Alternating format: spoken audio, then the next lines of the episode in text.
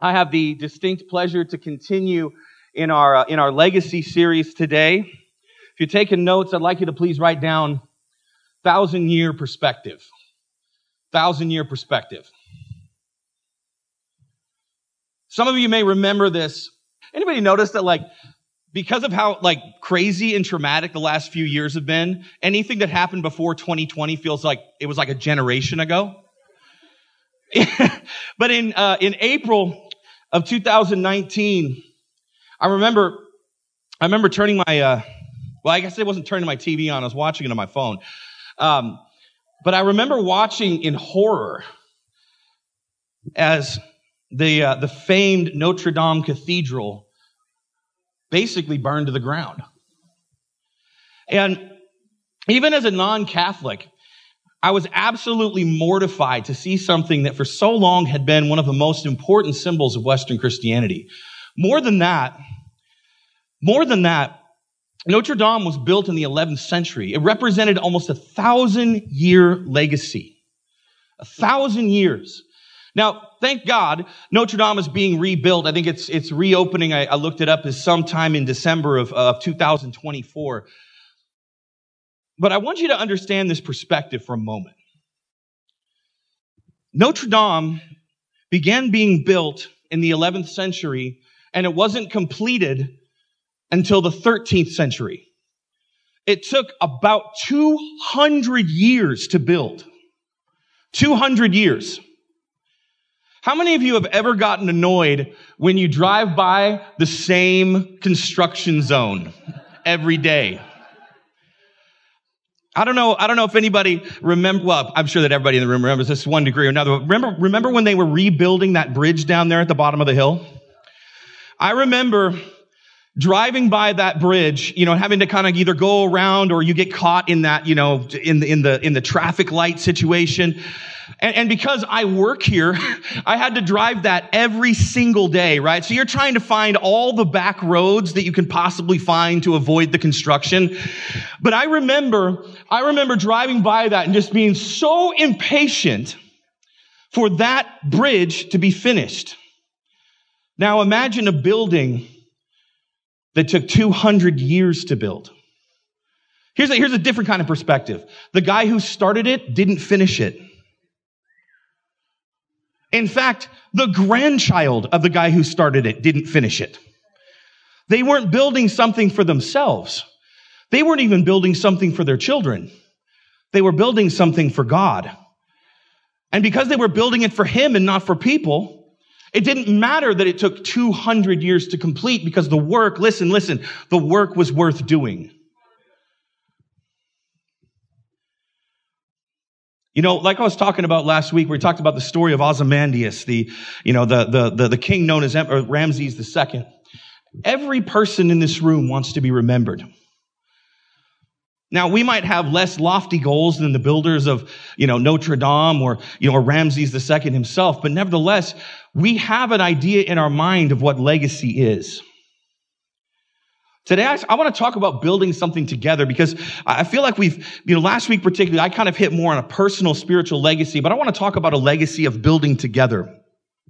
I'm going to do something this morning as we start that I don't necessarily normally do. I'm going to give you a perspective, some, some eschatological perspective today. Now, here's why I don't usually talk about eschatology. First of all, for those of you who don't know what the term eschatology means, it effectively means the study of the last things or the end times. For those of you who do know what eschatology means, you've probably been coming and be like, finally, he's saying something about it. Listen, I believe that all doctrines are noteworthy. There are some things that are more important than others, but everything that is in the Bible is worth talking about, right? One of the reasons why I personally, you know, I, I have an eschatology, like I, I have a particular perspective on the end times. There's a reason why I don't talk about it a lot. And the reason is, is because eschatology has the propensity to be one of the more divisive doctrines in the church. And it's like, it's like if, if, if, if you don't necessarily share the common theme or idea about, you know, what's actually going to happen in the end times. I mean, I've literally had, I've heard people call other Christians who think differently about them concerning the end times heretics because we just think a little bit differently about how God's going to do things in the end. But part of the reason why eschatology is really important when we talk about legacy is because of this.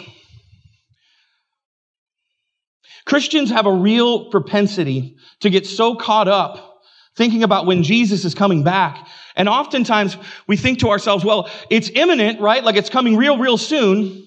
And so in the American evangelical church, it's hard for us to even imagine creating something like Notre Dame, not because 200 years is a long time, but because we don't think in terms of hundreds of years. We think in terms of decades.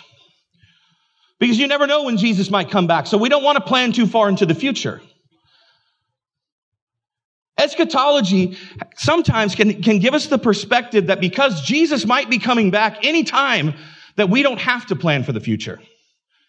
There's an entire generation of believers that took on incredible amounts of debt because they thought to themselves, no big deal. Jesus is coming back in 10 years. And then Jesus didn't come back in 10 years. And their credit card kept, credit card bill kept coming in.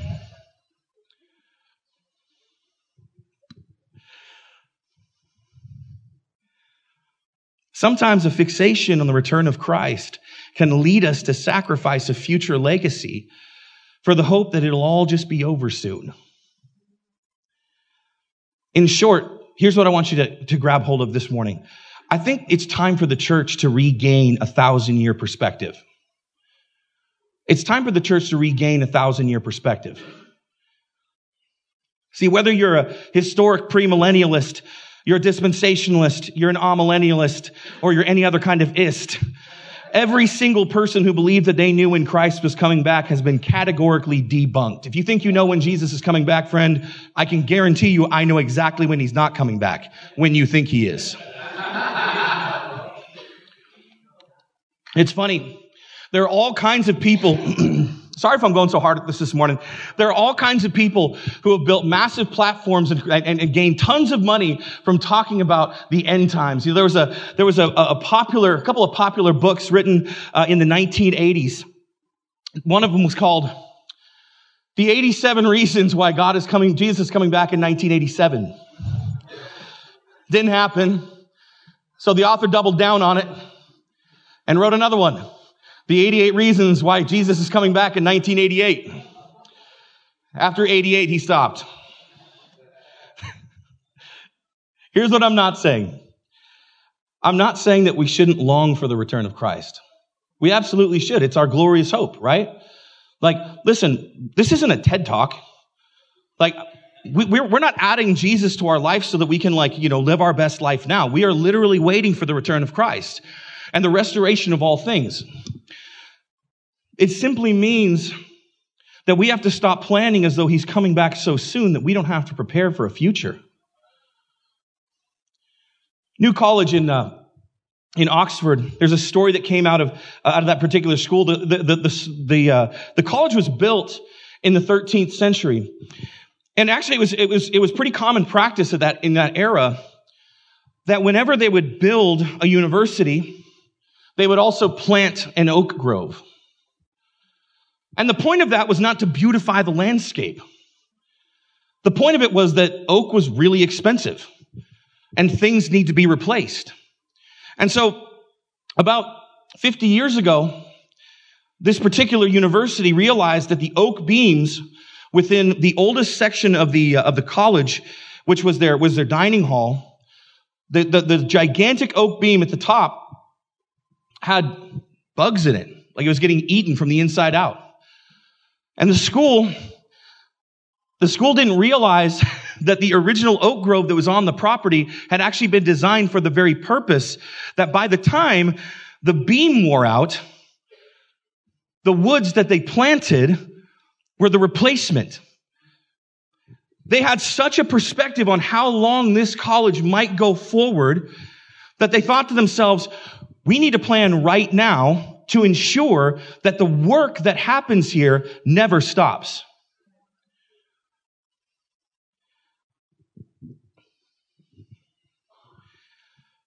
Can I give you a perspective about times real quick?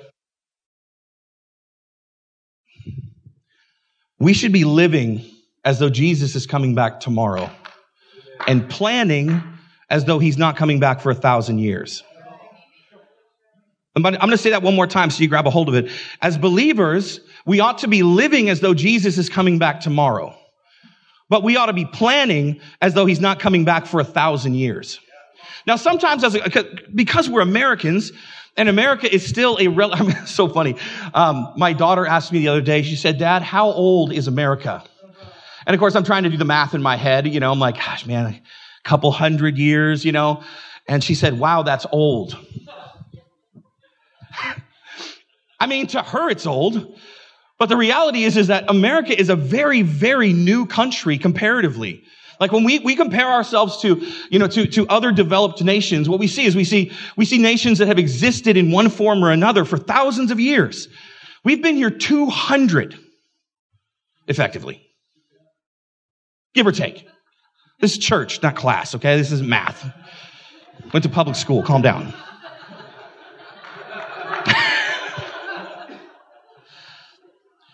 Sometimes it's, it's, hard to, it's hard for us to have this thousand year perspective because our country doesn't even have a thousand year perspective. We don't have a thousand years of recorded history that we can look back on and be like, oh yeah, so and so did this in the 10th century. No, we've got the founding fathers. Why don't you go with me this morning to Revelation chapter 3? This is one of my favorite passages of scripture. And actually, this is also one of my favorite stories in history. This is Jesus, of course, he's, he's giving John um, prophetic revelation and, and he's, he's particularly speaking to seven different churches. And in, in Revelation chapter 3, he writes to the, the, the, the church in Philadelphia, and this is what he says. It says, Write to the angel of the church in Philadelphia.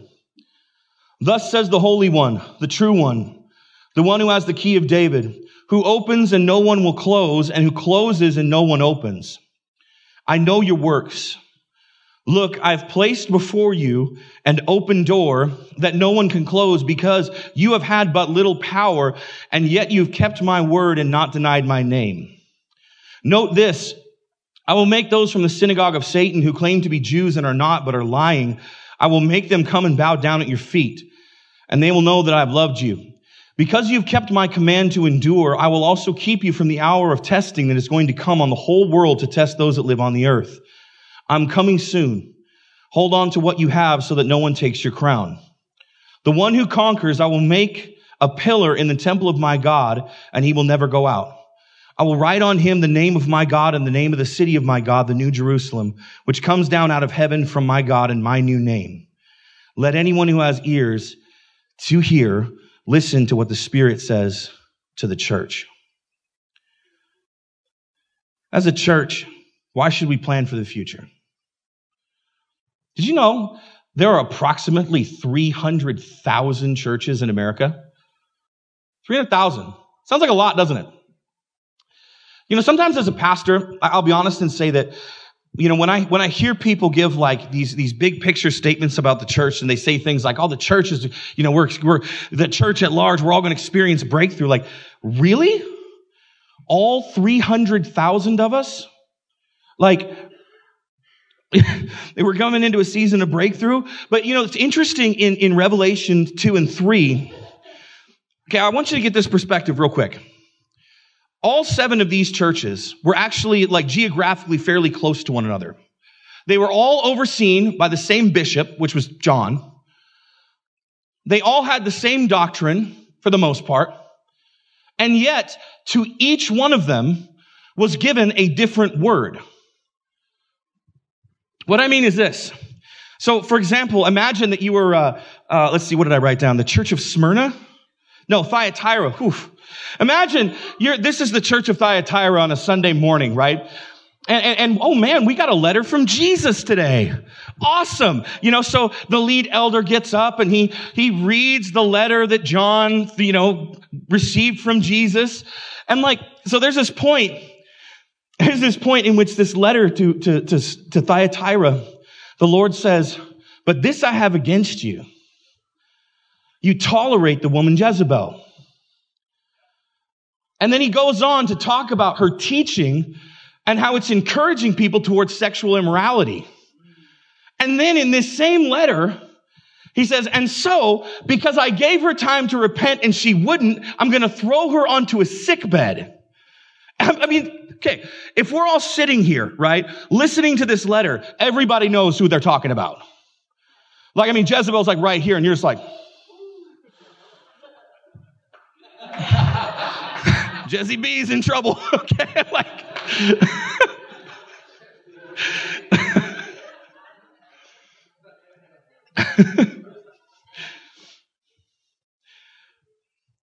Why is this important to understand? It's because I, I, need you to understand, friend, Jesus is actually watching us. He's actually watching us. It matters what we believe. It matters what we preach. How we build matters to Christ. Again, I want you to understand this. There are 300,000 churches in America, and we are, there are so many theological divisions between us. This is a group of seven churches that all generally believe the same thing. And to almost each one of them, there was a moment where Jesus said, repent, or I'm going to take your lampstand. Because what we do as a people and how we, and how we build together actually matters to Jesus. Why? Because it's his reputation and not ours. You know, I preached this, I preached on this a number, I think it was a couple of years ago. But I was talking about the pride in the prophetic movement. And what concerns me about prophets who, who seem to, you know, to have, to have some, some, some, some, some gifting, but at the same time they have no humility, is that for whatever reason they think that by, by saying sorry when they get something wrong, that that somehow demeans their reputation personally. Actually, what it does is it demeans the reputation of Jesus. Because the book of Revelation says that the test, uh, the spirit of prophecy is the testimony of Jesus. Meaning, if we're saying that we're speaking in Christ's name and we get it wrong, who gets blamed?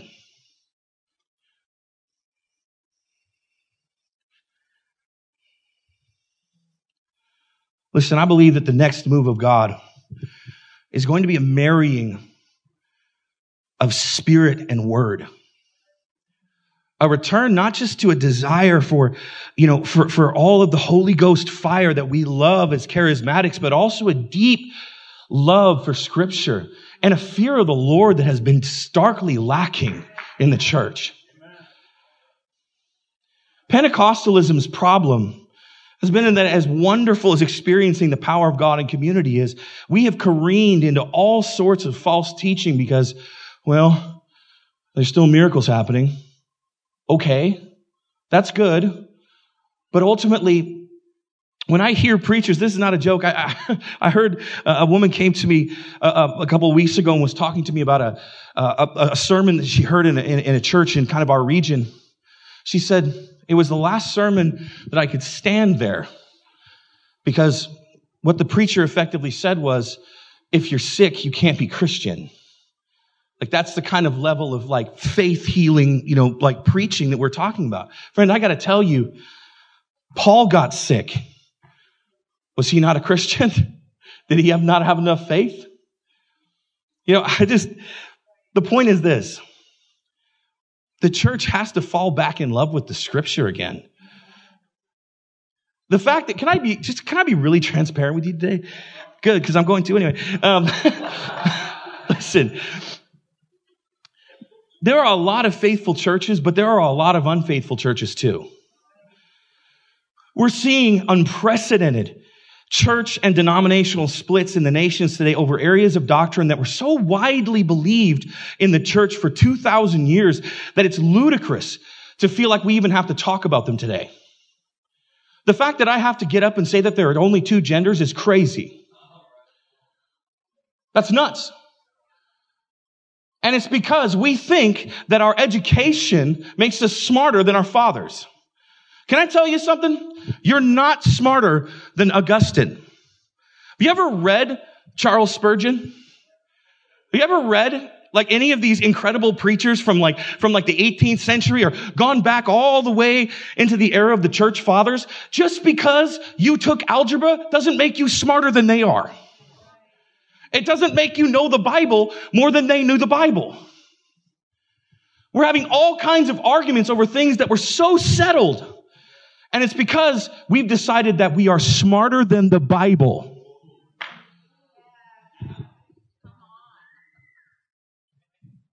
But here's the reality. Churches that abuse the word of God fail. They fail. And there's a reason why. Here's the big idea. It's because Jesus builds his church. Jesus does. Not my gift, not my ability, not our worship team. Jesus builds his church.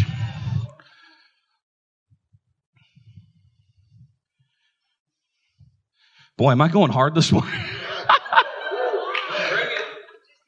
Man, I firmly believe that so long as his church stays faithful to his word, his witness, and his testimony, he will continue to grow it. And I don't know about you, but I plan to be faithful. Man, I'm gonna, I'm standing here right now. This, I mean, I've told God this so many times, but I will absolutely tell you that I will never change my preaching based upon a DM that I get on Instagram. I'm not going to change. I'm not going to change the word that comes from here because I'm just a little uncomfortable how, how it might make you feel. My goal, so I'm kind of feeling it today. My goal is not to itch your ears, man. Man, if you want the word of God, this is the place to be. But if you don't want it to ever make you uncomfortable, man, there's some other churches out there that might want to get you a little more comfortable. Think on the words of Christ to the church of Ephesus. He even gave them like kind of a thumbs up in beginning this word. And then he said, but this one thing I have against you. You left your first love of me. And then he says this, I will come to you and remove your lampstand unless you what? Unless you repent. Come back. Do the things you did at first. I just have two more thoughts for you, and then we're closing up this morning.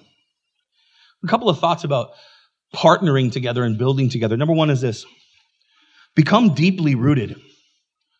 Become deeply rooted, man.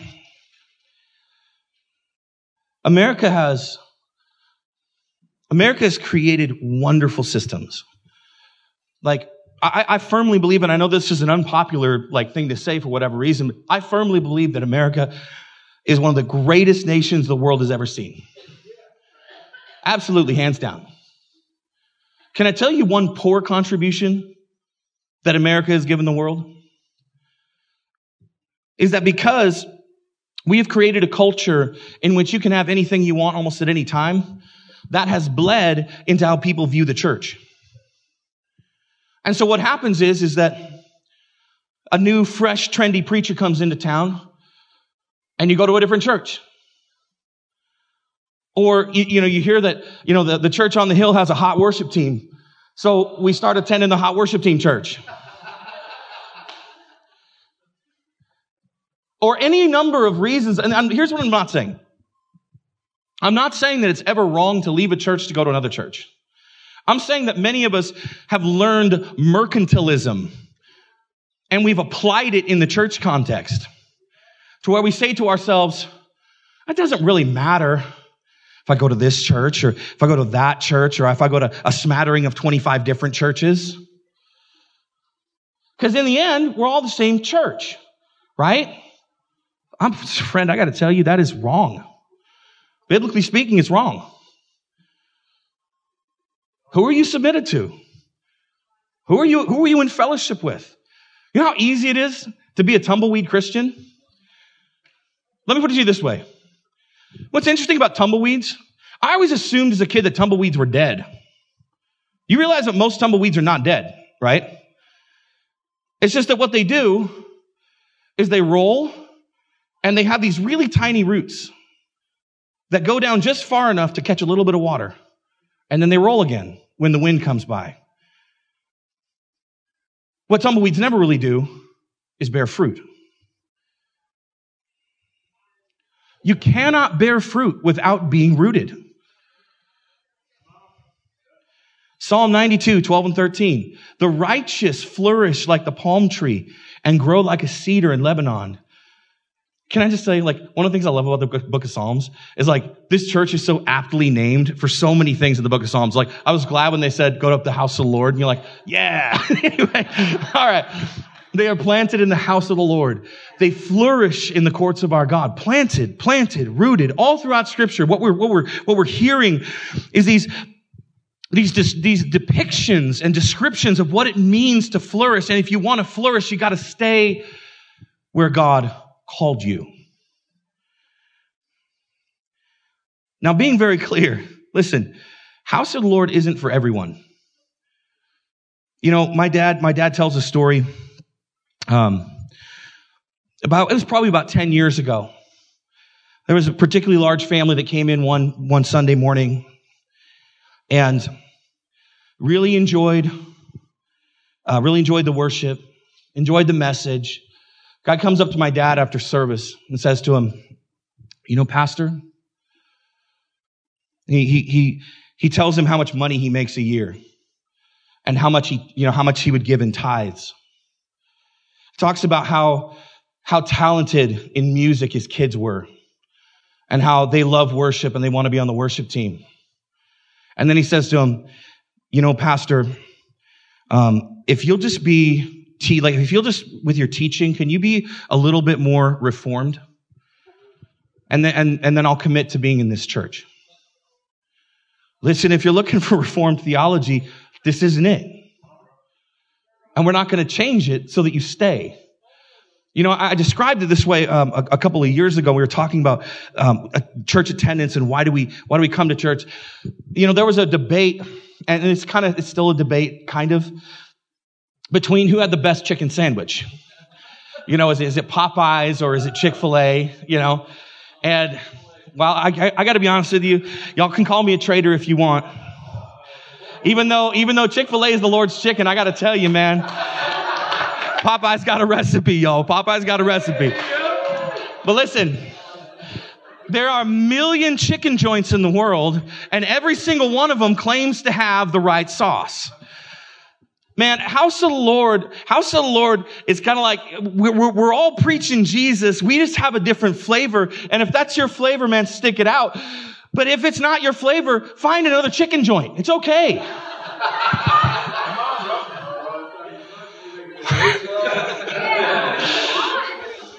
Let me put it to you this way. If God called you here, plan to be here till you die or until he moves you elsewhere. Listen, we're, we're an open-handed church. I'm not, I'm not telling you, you know, I'm saying be so deeply rooted in community that it hurts to leave. Yes. You know, I've had people ask me a lot, you know, when are you going to plant a church, bro? Or, you know, do you see yourself here in X amount of years?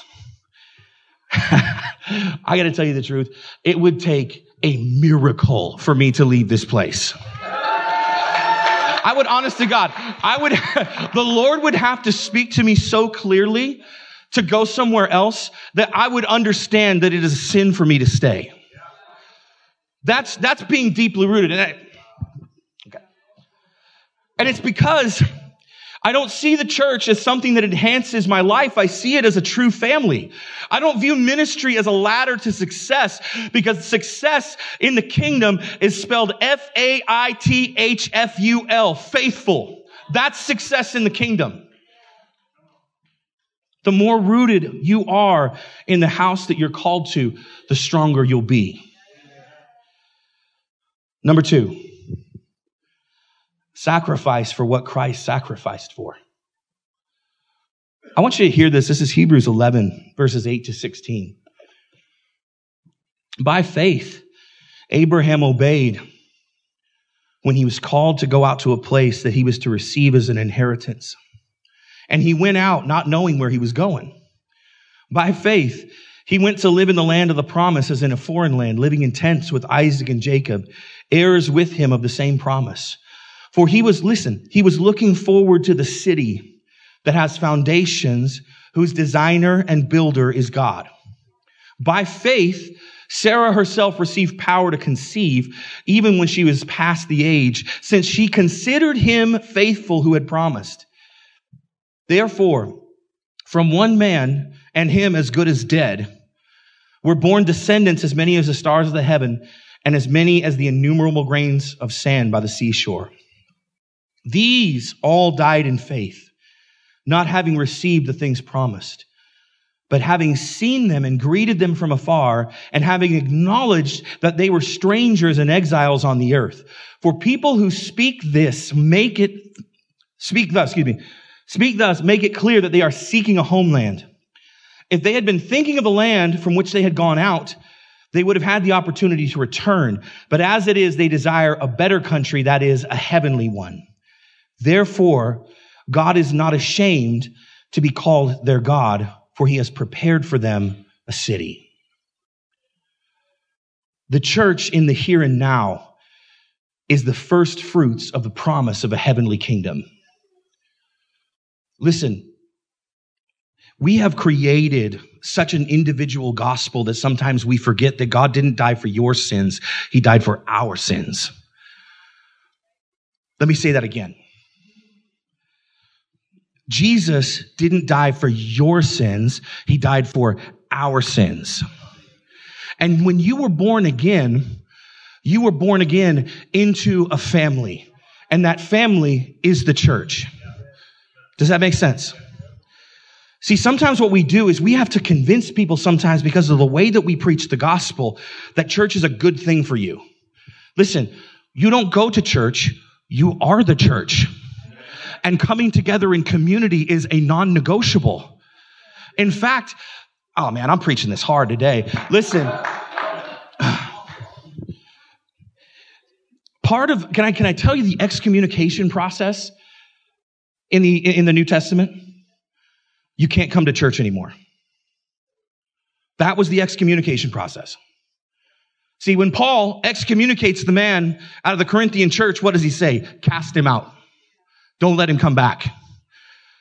Can I propose to you lightly, lightly, that a lot of Christians have exiled themselves by refusing to be part of God's family? Well, Pastor, you don't sing the songs that I like. Well, we weren't singing to you, so I don't know.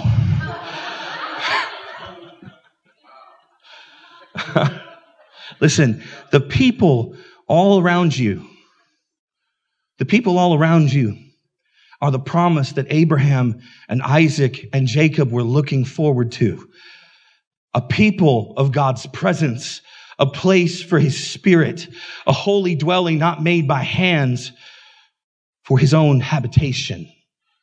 We are the promise that Jesus sacrificed himself to birth. See, one thing I love about Pentecost Sunday is that this was the moment that the church became more than just 120. It's the moment where it ceased to be this, this private kind of like scared group of guys that were, they were excited about the fact that Jesus rose from the dead. That's great. But they didn't know what to do with themselves. And so Jesus tells them, go into all the world, make disciples of all nations. But then he says, but wait here in Jerusalem until the Holy Spirit has come upon you. And that was the moment when the Holy Spirit fell that the church that we know became the church that we know. Man,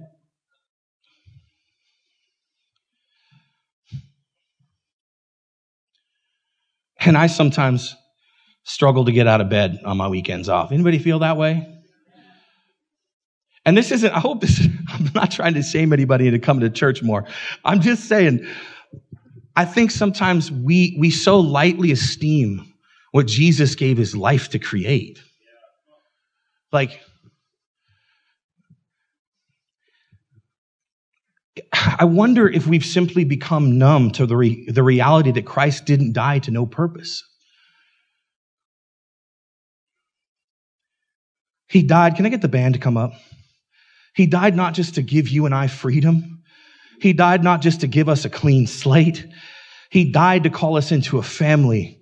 And that family is the church. And its expression in practice is the local church. Listen, simply put, you know, there's this, there's this, this, this question, you know, preachers, when, when they preach, they, there's two general kind of takeaways that we always want you to have. The first one is, what do we want you to know? The second is, what do we want you to do? Simply put, I'm encouraging you to help us build. Help us build what God is doing here.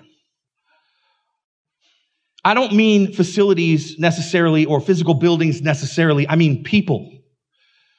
Can I tell you, this is an insanely confusing time in history. Anybody ever feel that way? Like you, you, you read, you know, you turn on the news or you watch something on your phone or you, you read an article and, and it feels like you don't recognize the world around you. We live in a time, we live in a time where it feels as though there is a demonic haze that has fallen across the world where it feels like every time you turn around, there's a new, really honest with you, there's a new doctrine of demons that's being touted as the gospel. Every time I turn around, it feels like there's a there, there's a new intersectional piece that if we don't have as a church, we've missed it. Friend, I got to tell you, I don't need your cultural politics. I don't need your cultural relevance in order to preach the gospel of Jesus Christ.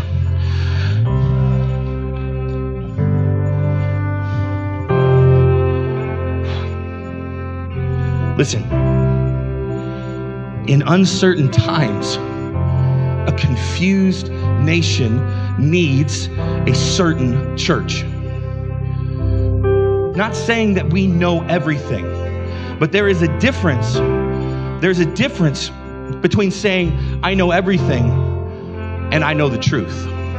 Does that make sense? Listen, I don't know everything. I don't even know everything about the Bible yet because I don't think that's possible in a human lifetime.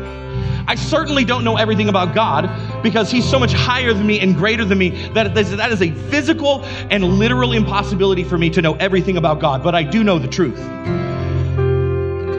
And the truth, can I tell you this? The truth will set you free. But first, listen, first, it's going to burn your house down.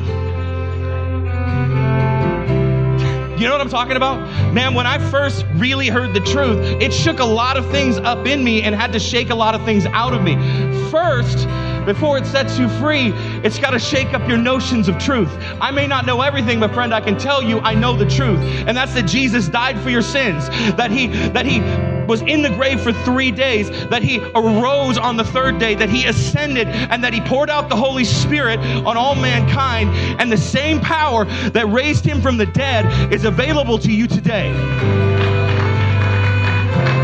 And more than that, he birthed a people, a movement, a body, his own bride out of his blood. And I've got to tell you, friend, she is worth sacrificing for.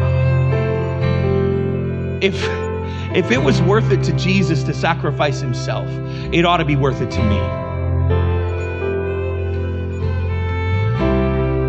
I want to go back to this real quick. Revelation chapter 3, verses 6 to 8. Write to the angel of the church in Philadelphia. Thus says the Holy One, the true one, the one who has the key of David, who opens and no one will close who closes and no one opens. I know your works.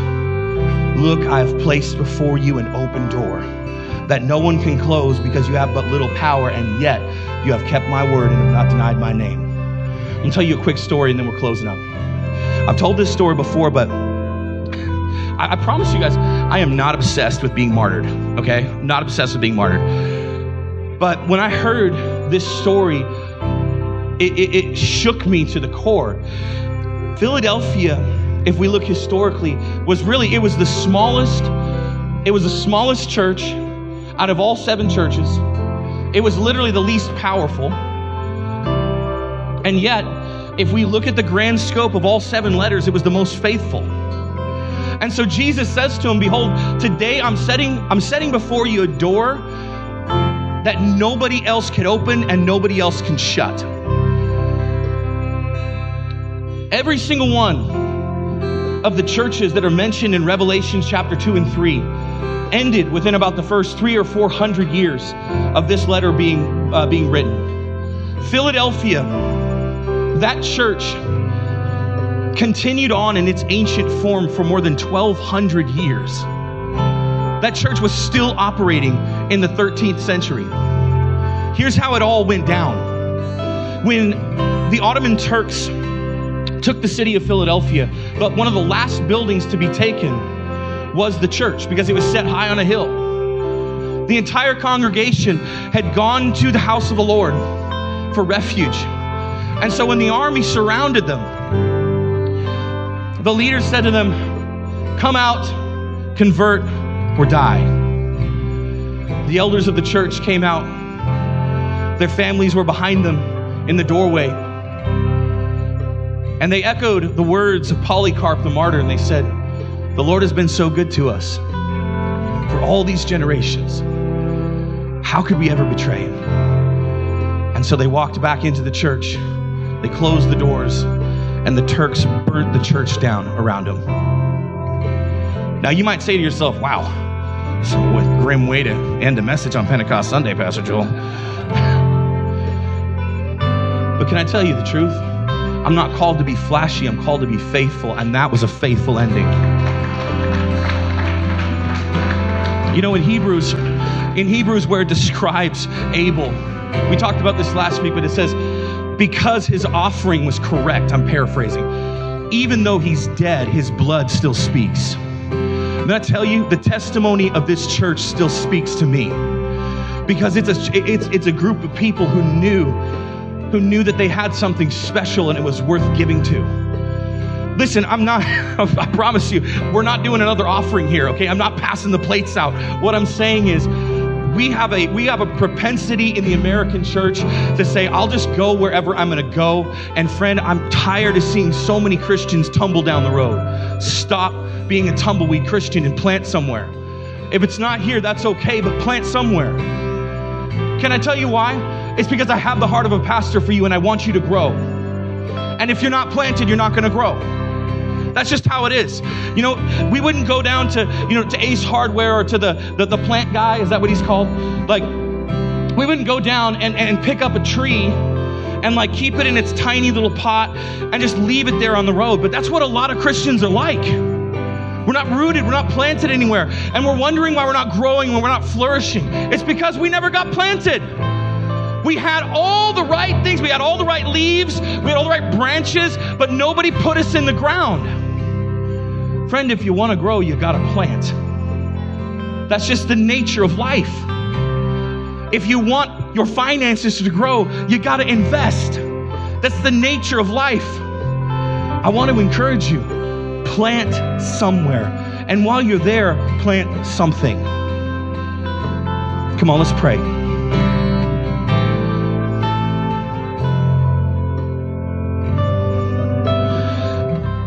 I just got a couple of questions for you. The first one is this Do you know Jesus today?